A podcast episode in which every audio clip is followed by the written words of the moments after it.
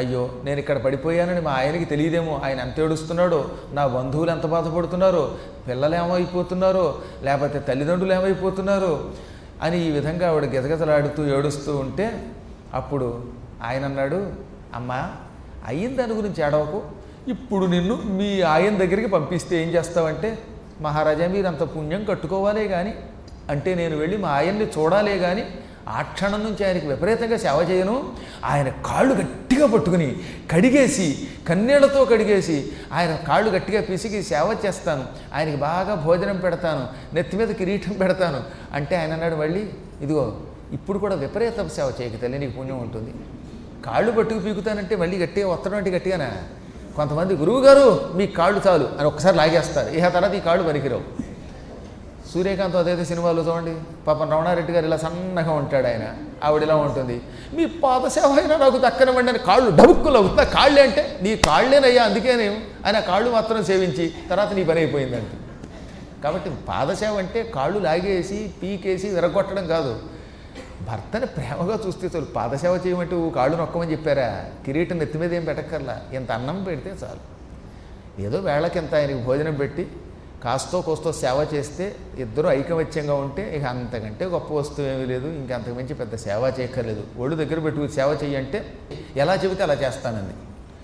వెంటనే రాక్షస ఈమెను ఇప్పుడు విశుద్ధురాలైపోయింది గనక తక్షణం పట్టుకెళ్ళి ఆ విప్రుడికి అప్పగించిరా, నేను ఇంకా ఇక్కడ కొన్ని పనులు ఉన్నాయి అవి చేసుకుని వస్తాను అనగానే, మీరు చెప్పినట్టే ఈమెను మహామహిమతో నా భుజం మీద కూర్చోపెట్టుకుని కన్ను మూసి తెరిచేలోపు ఆమె ఇంట్లో పెట్టి ఆమె భర్తకు అప్పగిస్తాను. కానీ అదో చిన్న మనవి, ఈ రాక్షస నాశనానికి వాళ్ళ ఆయన యజ్ఞం చేయకుండా తమరు దయతో ఆపండి, ఈ వరం ఇప్పించండి అన్నట్ట. అదంత పని, ఆ బ్రాహ్మణుడు నేను ఏం చెబితే చేస్తాడని చాలా మంచివాడు, మీలాంటి పుణ్యాత్ములకి కష్టాలు వస్తున్నాయని ఆయనకి తెలియదు, అందుకని నేను ఆయన దగ్గరికి వెళ్ళి, నాయన రేపటి నుంచి రాక్షస వినాశనం కోసం యజ్ఞము చెయ్యవద్దు అంటాను, ఆయన మానేస్తాడనగానే ఈవిడ వింటుందిగా ఈ బ్రాహ్మణుడి భార్య, రాజుగారే చెప్పక్కర్లా, నేను వెళ్ళగానే మా ఆయనకి చెబుతాను, మా ఆయన నా మాట ఎప్పుడూ కాదన్నారు, యజ్ఞం ఆపించేస్తానులే నాయన, నీ ధర్మమానని నాకు మంచి బుద్ధి వచ్చింది, భర్తను సేవించాలనే కోరిక వచ్చింది, మేమిద్దరం కలుసుకుంటున్నాం కాబట్టి మీ రాక్షసులు పది కాలాలు చల్లగా ఉండేలా చేస్తాను అని ఆమె కూడా వరం ఇచ్చింది. ఆ తర్వాత రాక్షసుడు ఆనందపడిపోయాడు, తల్లి నీ దయవల్ల మా జాతి బతికితే చాలన్నాడు. ఆ తర్వాత రాజుగారికి తిరిగాడు, మహారాజా ఇంకేమన్నా పనుందా, ఈవిని దేబెట్టేసి వచ్చి మళ్ళీ నా రాజ్య పరిపాలన చేసుకోనా అంటే, అలాగే చేసుకో, ఎప్పుడైనా అవసరం వస్తే ఒక్కసారి పిలుస్తాను, తక్షణం వస్తావంటే తమరు తలుచుకున్న వెంటనే వస్తానన్నట్ట. ఈ విధంగా బలాకుడు తలుచుకున్న వెంటనే వస్తానని మాటిచ్చాక అతను వదిలేశాడు, రాక్షసుడి అమ్మాయిని పట్టుకెళ్ళాడు, ఆ విప్ర పత్నిని విప్రుడికి అప్పగించాడు.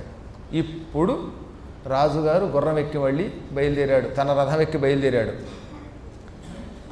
దాదాపు ఈ మధ్యకాలంలో నాకు ఎన్ని అవమానాలు వస్తున్నాయి, ముందు మునీశ్వరుడి దగ్గరికి వెళ్ళాను, ఆయన శిష్యుడు అర్ఘ్యమునకు పనికిరావు అన్నాడు, కారణం నా భార్యను నేను విడిచిపెట్టడమట.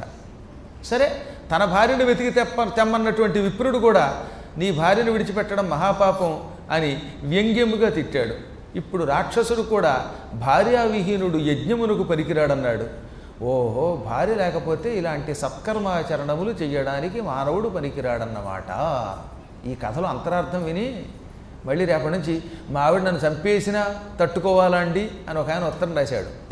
మా లైవ్లో వింటున్నారు కదండి, వెంటనే పాపం వాళ్ళకి ఎలా తెలుస్తుందో కానీ, గురువు గారండి మా ఆవిడేమో విషం పెట్టి చంపుతానంద అంటోందండి, నన్ను ఏదో టైంలో అన్నంలో విషం కలిపి చంపేస్తా, నీ ఆస్తిలు అవుతా అంటోంది, ఇలాంటి భార్యని మరి నేనేం చేయనండి అన్నాడు ఆయన. నాకు విషాలు పెట్టే భార్యలు ఉంటారని తెలియదు, ఏదో కొట్టుకుంటారని తెలుసు, కానీ ఎందుకంటే నేను ఎంతసేపు నా ఇంట్లో గురించి ఆలోచిస్తాను, మా ఇంట్లో మేము ఎంతో ఐకమత్యంతో ఉంటాం, మహానుభావులం కనుక. ఈ విషాలు పెడతారు, కషాయాలు పెడతారు, ఒకళ్ళొకడు కక్ష కట్టి చంపుకుంటారు, ఆస్తి కోసం మొగుడు పెళ్ళాలు చంపుకుంటారనేది ఈ కలియుగంలో తెలిసింది. పాపం వేదవ్యాసుల కాలంలో అలాంటివి లేవనుకుంటాను. అందువల్ల ఏమన్నాడంటే భవిష్య పురాణంలో చెప్పాడు, ఇక్కడ చెప్పలేదు కానీ, నాయనా ఈ కథ యొక్క అంతరార్థం సాధ్యమైనంత వరకు భార్యాభర్తలు తగాదా పడకండి, విడిపోకండి అని అంతరార్థం, కానీ భార్య చంపేస్తానన్నప్పుడో లేక భర్త నపుంసకుడైనప్పుడో విడిచిపెట్టద్దని కాసమా, భర్త నపుంసకుడైతే తక్షణం విడిచిపెట్టమని మనుస్మృతిలో రాశాడు.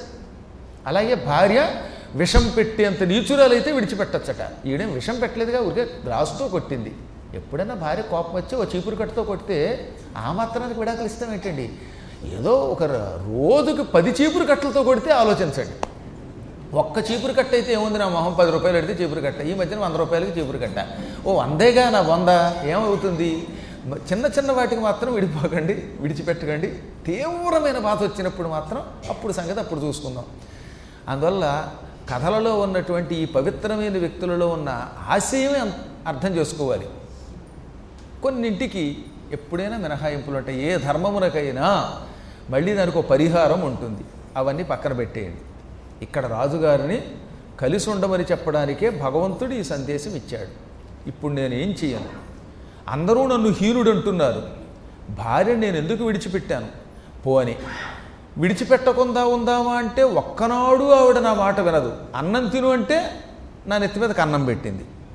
అన్నం అంటే సున్నం అంటుంది, ఎడ్డం అంటే తెడ్డం అంటుంది, నడ్డి విరగొడుతుంది. ఎలా ఈవిడితో నేను ఎలా పడను? పోనీ ఆవిడని విడిచిపెట్టకుండా ఎంతో ప్రేమతో ఇన్నాళ్ళు చూసుకున్నవాడిని ఇంకో నాలుగు రోజులు నేను సహించి ఊరుకోవచ్చుగా. అలా ఊరుకోవడానికి నా మనస్సు అంగీకరించలేదు. నా మిత్రులు దాదాపు ఒక వంద మంది ఉండగా వాళ్ళ ఎదురుగుండా మంచినీళ్ళ గ్లాసు లేకపోతే పానకం గ్లాసు, ద్రాక్షారసం గ్లాసుతో మొహం చెట్ల కొట్టింది. ఇప్పుడు అటువంటి పెళ్ళాన్ని ఎలా ఏనుకోను అని కాసేపు ఏడ్చాడు. తర్వాత మళ్ళీ అనుమానం వచ్చింది, నా భార్యను అడవిలో వదిలాను కదా, ఆ అడవిలో ఏ క్రూర మృగమో, సింహమో, పులో, నక్కో, కుక్కో బహుశా నా భార్యను తినేసి ఉండొచ్చు కదా, లేక ఏ రాక్షసులైనా మృంగి ఉండొచ్చు కదా. అందరూ బలాకుడిలాగా మంచి రాక్షసులు ఉంటారా? ఏ పామైనా కాటేసిందా? ఏమయ్యింది? అంత సుందరీమణిని, నేనెంతో ఇష్టపడి పెళ్లి చేసుకున్న భార్యామణిని, పరమ సౌందర్యవతిని అడవిలో విడిచిపెట్టాను. ఆమె బతుకుందో లేదో. అయ్యో బహుళ, నాకు ఈ బహుళ కోపం ఎందుకు వచ్చింది అని ఆ భార్యని బహుళని తలుచుకుని కాసేపు ఏడ్చాడు. ఆ తర్వాత ఆయన ఏం చేశాడు, ముందు ఋషీశ్వరుడి దగ్గరికి వెళ్ళాట. అడవిలో ఆయనేగా ఈ విప్రపత్తిని ఎక్కడుందో చెప్పాడు. అందుకని ఆ ఋషీశ్వరుడి దగ్గరికి వెళ్ళి, త్రికాలజ్ఞుడు అంటారు ఆ మునిని, ఆయన దగ్గరికి వెళ్ళి, మహాత్మా మీరు చెప్పినట్టే విప్రుడి భార్య నాకు దొరికింది. ఇప్పుడు నేను మళ్ళీ మీ దగ్గరకు వచ్చాను. కారణం మీకు భూత భవిష్యత్ వర్తమానములు తెలుసు, జరిగింది తెలుసు, జరగబోయేది తెలుసు, జరుగుతున్నది తెలుసు. అందుకే నేను రాగానే కళ్ళు మూసుకుని నేను భార్యను విడిచిపెట్టానని, అందువల్ల అర్ఘ్యమునకు పనికిరానని చెప్పారు. మీ శిష్యుడు కూడా అంత గొప్పవాడు, అందుకని మీ దగ్గరకు వచ్చాను అనగా, నీవెందుకు వచ్చావో నాకు తెలుసు అన్నట్టు ఆయన. అసలు నువ్వేం అడగక్కర్లా, నేను మీ దగ్గరకు వచ్చాననగానే నీవెందుకు వచ్చావో నాకు తెలుసు, విను చెప్పేద నీకు తగుని విడువగ భార్యన్. ఆరయ్య సర్వకర్మముల కర్హులు కారు తలంచి చూడగా, భార్యని విడిచిపెట్టి అయ్యో ఎందుకు విడిచిపెట్టానని కాసేపు బాధపడుతున్నావు, ఆ భార్య ఏమైపోయిందానని బెంగపెట్టుకున్నావు, ఈ విషయం అందరికీ తెలిసి నన్ను దెప్పుతున్నారని బాధపడుతున్నావు, అవునా అంటే అవునండి అన్నాడు. ఇప్పుడు చెబుతున్నావు నేను, క్షణికోద్రేకాలు ప్రతి జీవికి వస్తాయి. ఒక్కొక్కప్పుడు మనం అన్నది అవతలవాడికి నచ్చదు, వాడన్నది మనకి నచ్చదు. తాత్కాలికోద్రేకంతో ఏ వ్యక్తిని ఆ ఒక్క ముక్కన్నందుకు శత్రువుగా భావించకూడదు. కొంచెం ఆలోచిస్తే మనకే బోధపడుతుంది ధర్మం ఏమిటో. ఒక అమ్మాయి ఉంది, ఓ పాతికేళ్ళో, ఇరవై ఏళ్ళో, ముప్పై ఏళ్ళో ఓ తోట పెరిగింది. అబ్బాయి ఓ తోట పెరిగాడు. ఇతని గోత్రం వేరు, ఇతని ఇంట్లో తల్లిదండ్రుల ప్రవర్తన వేరు, వీళ్ళ ఆహారం వ్యవహారం అన్నీ వేరు, అమ్మాయి యొక్క పుట్టింటి వారి ఆహారపు అలవాట్లు వేరు, ఆవిడ ప్రవర్తన వేరు. ఇన్నాళ్ళు ఒక చోట అమ్మాయి ఓ చోట అబ్బాయి పెరిగిన తర్వాత హఠాత్తుగా ఇద్దరూ మూడు ముళ్ళ బంధంతో ఓ చోట చేరుతున్నారు.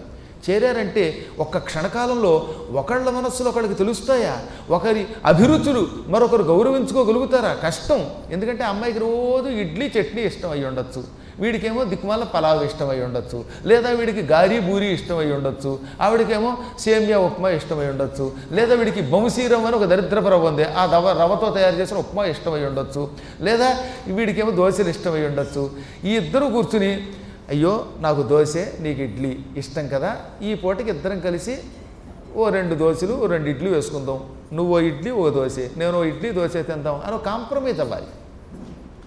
లేదా భార్య కోసం భర్తగారు ఆవిడకి దోశలు ఇష్టమైతే మానేసి చక్కగా ఇడ్లీ మానేసి దోశ తినాలి, ఆవిడేమో మర్నాడు ఈయన కోసం ఇడ్లీ తినాలి. ఇలా కాస్త మనస్సును క్రమక్రమంగా మార్చుకొని, ఇష్టాలు మార్చుకొని, అభిరుచులు మార్చుకొని, ఒకరి కోసం ఒకరు కొంతైనా మనస్సుల్లో ఉన్నటువంటి అభిప్రాయాలను పంచుకోవాలి. ఇష్టాలు మార్చుకోవాలట. ఈ ఇష్టం అటు, ఈ ఇష్టం ఇటు మారాలి. కాకపోతే ఒకవేళ ఇష్టం మార్చుకోలేమనుకోండి, ఒక్కొక్కళ్ళకి ఎంత ప్రయత్నించినా కాకరకాయ అంటే ఇష్టం ఉండదండి. కాకరకాయను చూస్తే ఒక్కొక్కడికి ఒళ్ళు మండిపోతుందన్నమాట. దిక్కుమాల కాకరకాయ కూర వేసి పెట్టారా ఏవిడి కోపం వస్తుంది. అప్పుడు ఏం చేయాలి భార్యామణి? ఓహో, మా ఆయనకి కాకరకాయ ఇష్టం లేదన్నమాట, నాకు ఇష్టం కాబట్టి ఆయన కోసం వేరే కూర చేస్తాను, కాకరకాయ కూర రహస్యంగా చేసుకుంటాను, ఆయన కనపడకుండా చేస్తాను అనుకోవాలి. ఆ కాకరకాయ కూర ఈ మొగుడు కంటపడితే వీడు గొడ్డు మొడుతుంది కనుక ఇన్ని జాగ్రత్తలు తీసుకుని భార్యాభర్తలు ఒకరి కోసం ఒకరు బ్రతకాలి. ఇలా భార్య కోసం భర్త, భర్త కోసం భార్య తమ అభిరుచులు మార్చుకోగలిగితే, సర్దుకోగలిగితే ఆ జీవితం సుఖవంతమవుతుంది, పవిత్రమవుతుంది. దానికి దాంపత్యం అని పేరు. నీళ్లు నల్లగా ఉంటాయి, పాలు తెల్లగా ఉంటాయి. ఈ రెండు కలిసిపోతే పాలు అయిపోతాయి. భార్యాభర్తలిద్దరూ పాలు నీళ్లలో కలిసిపోవాలి. అక్కడ భార్య నేనే పాలు అనకూడదు, భర్త నేనే పాలు అనకూడదు. ఇద్దరు ఎవరి పాలు ఎవరి నీళ్ళైనా ఇద్దరూ కలిసిపోయి ఉండాలి. ఇలా సర్దుకోవడం పేరే జన్మము, సంసారం అని పేరు. అర్థమైందా? కాబట్టి జీవులు పరస్పర విరుద్ధ భావములతో ఉన్న వాళ్ళంతా ఒక ఒక చోట చేరి సత్సాంగత్యం చేస్తే మోక్షం పొందుతారని పెద్దలు చెప్పారు. ఇప్పుడు మీరందరూ ఉన్నారు, అందరికీ తలొక అభిప్రాయం ఉంటుంది. ఒకళ్ళ అభిప్రాయం ఒకరికి పొరపాటు కూడా నచ్చదు. ఈ పురాణం వినడానికి వచ్చేవాళ్ళలో ఒక్కొక్కడికి పద్యం ఇష్టం, ఒక్కొక్కడికి పద్యం వద్దండి కేవలం పురాణం చాలంటాడు. ఎందుకండి పద్యాలు, కథ చెప్పుకోకూడదా అనేవాడు ఒకడు ఉంటాడు. కాదు, గురువుగారి పద్యమే మధురంగా ఉంటుందనేవాడు ఒకడు ఉంటాడు. ఒకడు పద్యం కంటే కథ కంటే ఆయన డబా డబా చదువుతున్న గద్యం బాగుందంటాడు. ఒక్కొక్కడు ఆయన నోరు మూసుకుంటే బాగుంటుంది అనొచ్చు. ఏం చేస్తాం, ఎవడిష్టం వాడిది. కాబట్టి ఇంతమందికి ఇష్టం కలిగేటటువంటి రీతిలో ప్రవర్తించడం ఎవరికైనా కష్టమే. అయినా వీరందరూ ఉంటున్నారా లేదా అంటే కాంప్రమైజ్ అవుతున్నారు ఒక్కొక్కప్పుడు. పాపం అప్పుడప్పుడు ఒక్కొక్క ఉత్తముడిని వేదిక మీదకి వస్తే ఎందుకు వచ్చామని కొంచెం తిట్టచ్చు, నేను నాబోట్టాడు తొందరపడి. అయినా అవతలవాడు పాపం సర్దుకుంటున్నాడా లేదా? చచ్చా గురువుగారు తిడితే ఆ చీ చా ఎన్న చిరాకు పడిన అవన్నీ నాకు దేవనలు అనుకుని వెళ్ళి వస్తున్నారు. ఇలాంటి సాధు పురుషులు ఉంటారు. కాబట్టి ఇదే సత్సంగం అంటే.